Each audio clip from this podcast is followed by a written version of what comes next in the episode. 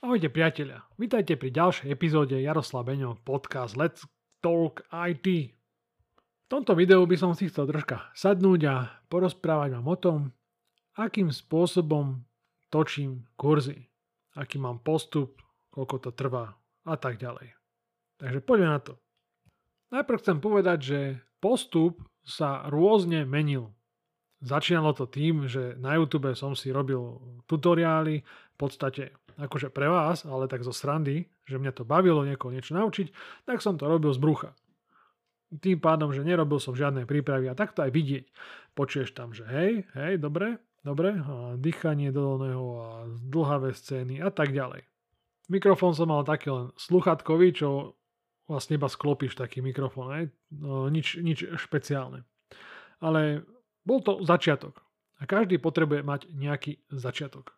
Teda aj ty, keď chceš niečo robiť, ak chceš byť napríklad profesionálny fotograf, profesionálny kameraman, chceš byť niečo najlepší, na začiatku musíš proste začať to robiť. A nie začneš to robiť geniálne. Začneš to robiť trošku. Potom sa zlepšuješ. Kúpiš novú techniku, zlepšuješ svoj skill, vyskúšaš si nové veci a tak ďalej. Ale to nikdy nedost, nedôjdeš tam, ak budeš sedieť a nič nerobiť.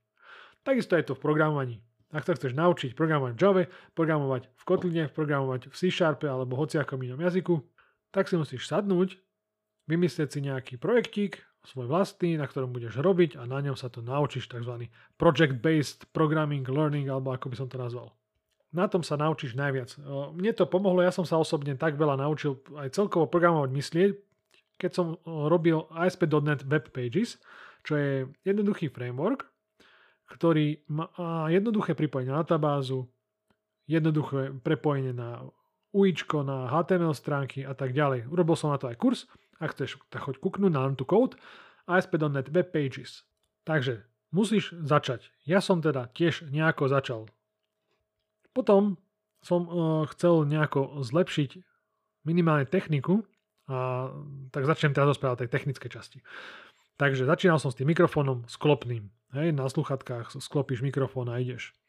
To som nahrával priamo do, do počítaču.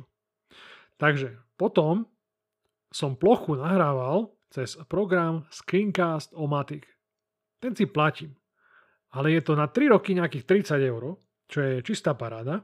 V popisku tohto videa nájdeš aj link, keby si to chcel stiahnuť a vyskúšať, kúpiť. Ja z toho niečo budem mať.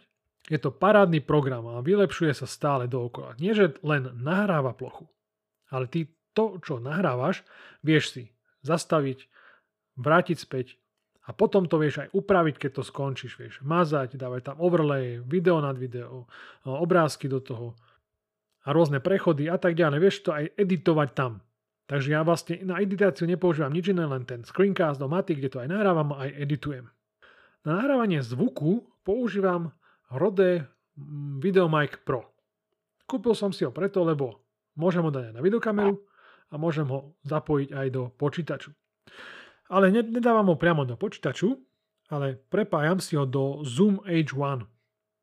A ten Zoom H1 používam vlastne ako interfejs do počítaču, takže z mikrofónu ide do Zoom H1 a z Zoom H1 ide do počítaču.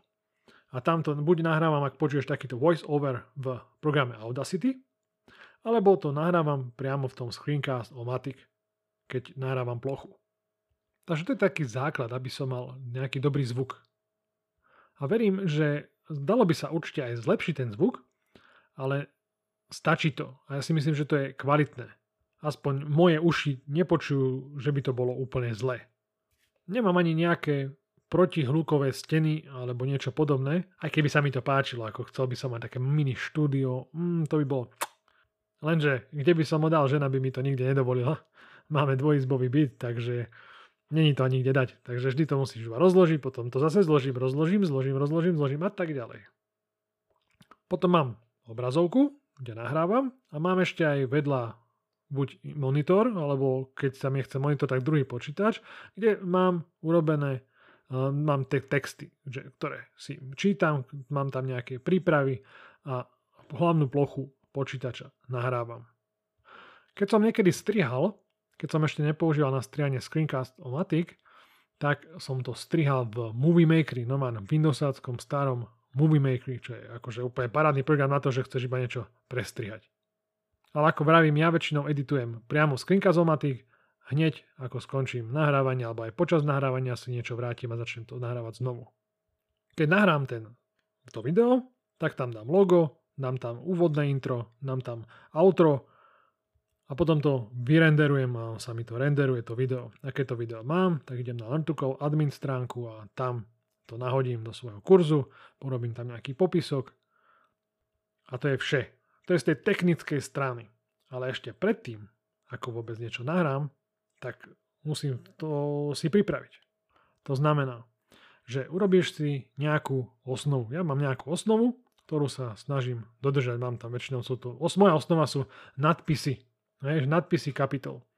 A potom jednotlivé kapitoly si píšem k ním prípravy presne v podstate čo poviem, aj s kódom, lebo som zistil, že ak by som to chcel robiť z brucha takéto pripravované veci, ktoré chcem iba ako zo seba dať von, že tie myšlienky a ako to naučiť ľudí a, a vysvetliť, tak to proste neznie dobre a je to také zajakávané, ak to nemám pripravené. Takže musím si to pripravovať, inak sa zaseknem a bez prípravy jedno video by som robil aj pol hodinu.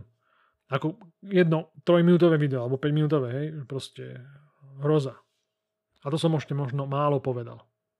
Takže ja väčšinou si robím, keď mám čas, mimo nahrávania, tak si robím prípravy, to znamená, že do Wordu si píšem to, čo chcem povedať aj s kódom. Väčšinou začnem nahrávať až neskôr, keď už mám viacero tých príprav, aby som aj napríklad hodinu alebo dve v kuse nahrával tie prípravy. Lebo už ich mám pripravené, mám tam ten kód, tak už iba o tom rozprávam, kódim a tak ďalej. Ale to by som nemohol spraviť tie dve hodiny, ak by som nemal tie prípravy. Takže to je pre mňa základ, mať prípravy. A musím vám povedať, že ja mám toľko príprav, že by z toho mohlo výjsť niekoľko kníh. Aj nad tým uvažujem, že by som niekedy možno vydal nejakú e-knihu o Java alebo inom programovacom jazyku, ktorý som učil. Takže ak by si ty mal záujem o to, napíš mi do komentáru, či je to vôbec, či to má zmysel robiť takúto e-knihu a predávať ju. Či by ste si vôbec chceli kúpiť. Takže vyzývam vás, Napíšte mi do komentára, budem rád, či o to by bol vôbec záujem. Ťažko sa mi odhaduje čas, lebo rôzne kapitoly, treba na ne rôzne, rôzne času, dĺžku. Hej. Ak mám kapitolu o OOP, nejakú dedičnosť, tak je to trošku zložitejšia téma a musím si aj dlhšie to premyslieť a napísať to. Tak odhadom, dajme tomu, že jedna strana takej prípravy je možno napísať 10 minút, potom ešte aj kód spraviť k tomu ďalších 20 minút možno, možno, ah, veľa možno hovorím, nie som si teraz úplne istý, ale príprava na také jedno 5 minútové video je možno aj pol hodina. Takže na 5 minút je pol hodina prípravy. Potom idem nahrávať, 5 minútové video nahrám za 7-8 minút, kvôli tomu, že sa vrátim, zastavím a tak ďalej, kým spustím nahrávanie, kým si to pripravím. Potom ho upravujem, veci okolo toho, takže to musím prejsť. Väčšinou nestrihám to video, lebo už počas nahrávania som si ho upravoval, kde som sa vracal a tak ďalej. Takže iba intro, outro, nejaké zrýchlenia, nejaké prestupy. Takže už som to tak zoptimalizoval ten čas na nejaké 3-4 minútky Vždy pri každom videu. Hej? Za 3 minúty už to mám pripravené a môžem to renderovať. Takže na 5 minútové to video sme to mali.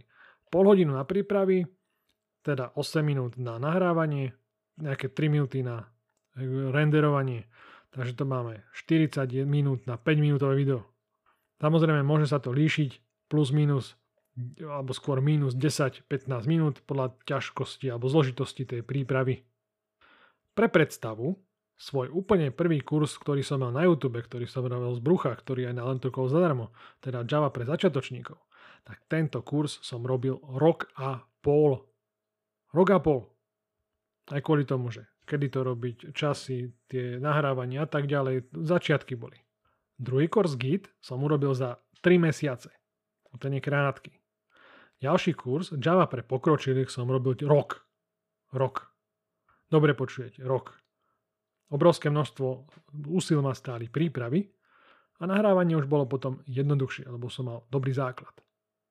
Ale ako vravím, čím viac toho spravíš, čím viac sa naučíš, tým lepší postup si nájdeš. Dostaneš do toho cit, dostaneš tú optimalizáciu toho procesu a už to pôjde rýchlejšie.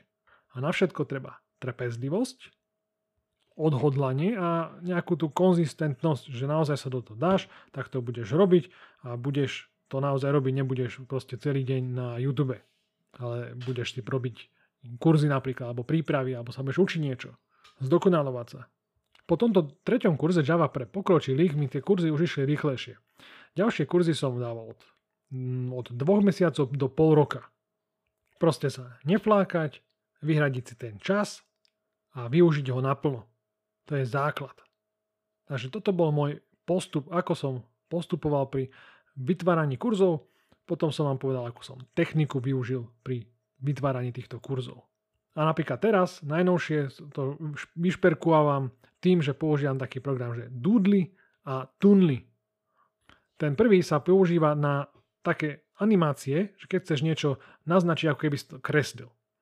A ten druhý je taký jednoduchý, jednoduchý no, nie jednoduchý, ale je v podstate jednoduchý, ale je to program na animovanie, v ktorom keď vidíš nejakú postavičku alebo niečo sa tam hýbe, niečo kreslené, tak to robím v tomto tunli. A to už je iba ako taký bonus, ako také vyšperkovanie toho videa. A dostal som aj otázku, či sa dá na kurzoch zarobiť. A odpoveď je taká, že samozrejme sa dá. Ak ľudia zaplatia, tak sa zarobí. Jednoduché. A ja som vďačný za každého jedného človeka, ktorý nielen si kupuje kurzy, ale napríklad sa aj zapojí do toho základného kurzu zadarmo. Alebo pozera na videá na YouTube. Lebo ja viem, že ak vy to pozeráte a dáte tam ten like, dáte tam ten odber, tak to má pre niekoho zmysel. Ak som jednému človeku pomohol, aby som uľahčil jeho životnú púť týmto tou profesijnou činnosťou, tak som rád. Lebo ja si myslím, že programovanie je zábavná vec, je to zaujímavá vec, dá sa na nej zarobiť, pracujeme hlavou, niečo vytvárame, takže to je super. A čo je na tom ešte viac super, je, že napríklad ty môžeš byť študent úplne hoci čoho a potom sa rozhodneš zmeniť pozíciu a nájdeš si online kurzy a môžeš začať programovať to je úplne perfektné. To kedy si predstav pred 20, 10 rokmi to nebolo. Všetko si sa musel naučiť, že ťa to niekto naučil, alebo sám si to naučil, skúšal si a teraz už máš toľko možností. To je úplne, akože nájdeš si už v Slovenčine kurzy, heš. Dakedy bola možnosť iba po anglicky a teraz máme aj veľa kvalitných kurzov v Slovenčine. Takže tu by som to asi ukončil. Povedali sme si, ako vytváram kurzy, ako, ako k tomu pristupujem. Dúfam, že som vás niečomu aj namotivoval. A ak chceš, aby som o niečom ti porozprával, alebo chceš niečo ťa zaujíma z oblasti IT, z oblasti kurzov, oblasti Javy, programovania a, alebo niečo podobné, tak neváhaj, napíš komentár, napíš mi na sociálne siete, daj like, ak chceš, zdieľať, choď ma pozrieť na sociálne siete, čo tam robím a my sa vidíme, ak Boh dá pri ďalšom videu na budúce. Čaute. A ešte bonus nakoniec. Ja keď takto rozprávam, tak ešte aj ukazujem rukou. Vieš, napríklad, že čaute, ja ukážem na vás prstom, aj keď na vás neukazujem, lebo nahrávam iba svoj hlas. Taká srandička. Na záver chcem pozdraviť ešte Petra Čagalu a Štefana Levoča. To sú dvaja študenti z Lentu Code, ktorí ma vždy potešia, keď mi niečo napíšu lebo viem, že pozerali skoro všetky moje kurzy ohľadne Javy. A to ma teší, že vidím, že niekto sa naozaj dá si tú námahu ísť od začiatku až po koniec a to je perfektné. Takže chalani, pozdravujem vás ďakujem vám, že ma inšpirujete v tom ísť ďalej.